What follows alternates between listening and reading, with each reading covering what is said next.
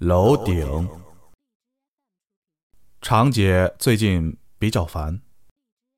两年前买了这所新房的时候，她就对周边的设施没什么信心，因为便宜又是顶层，可想而知，常姐的家庭也不富裕，因此附近昂贵的私立幼儿园是想也不用想。由于幼儿园的事儿，常姐难免抱怨。有时候呢，还会和宝宝唠叨唠叨这个幼儿园的事儿。妈妈，什么是幼儿园呀？幼儿园就是好多小朋友和你玩的地方呀。宝宝很高兴。妈妈，每天晚上我都去上幼儿园。常姐是又难过又想笑。宝宝，晚上不去，白天才会去那玩儿。宝宝呢就认为不对。告诉常姐，每天晚上呢都有小朋友带他去上面的楼顶玩。常姐就逗他：“那你们玩什么呀？玩捉迷藏，玩小汽车，呃，玩很多很多的东西。”俩人呢就因为这个事儿说了半天。过了半个月，一个周日，常姐在家做饭呢，听见有人敲门。开门一看是物业的，物业说邻居的老太太反映晚上有孩子在楼顶闹，闹得她实在是睡不着，就问常姐有没有听到过。呃，没有呀，呃，不是锁着门了吗？对呀，我刚去看过，锁没动。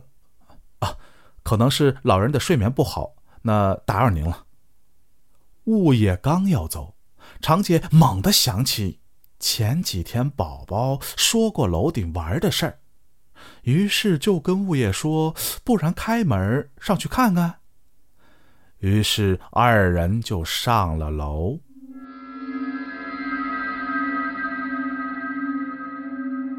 来到顶楼，常姐吓出了一身冷汗。顶楼上的建筑和物品的布置。跟宝宝说的完全一样，可要知道，他们一家人可从来没有上过楼顶。常姐没敢告诉物业，就把事情和老公说了。老公也奇怪，于是俩人就叫了宝宝，问他晚上谁和你玩。宝宝说了很多小孩的名字。可常姐听着就浑身发毛。老公问：“他们长什么样呀？”宝宝拍手笑了：“嗯，他们像熊猫，不好好洗脸。”细问才明白，宝宝说的那些小孩眼圈是黑色的，而这时候常姐越看宝宝的眼圈儿越觉得有点淡淡的黑色。有没有黑眼圈？事情都已经严重了。常姐夫妇要找人问问怎么办，自然是先找自家的老人。可就在打电话的时候，宝宝说：“ 有个阿姨带他们来找我玩了。”阿姨什么样？宝宝想了半晌，爸爸。阿姨会飞。给我讲故事的是长姐的学妹。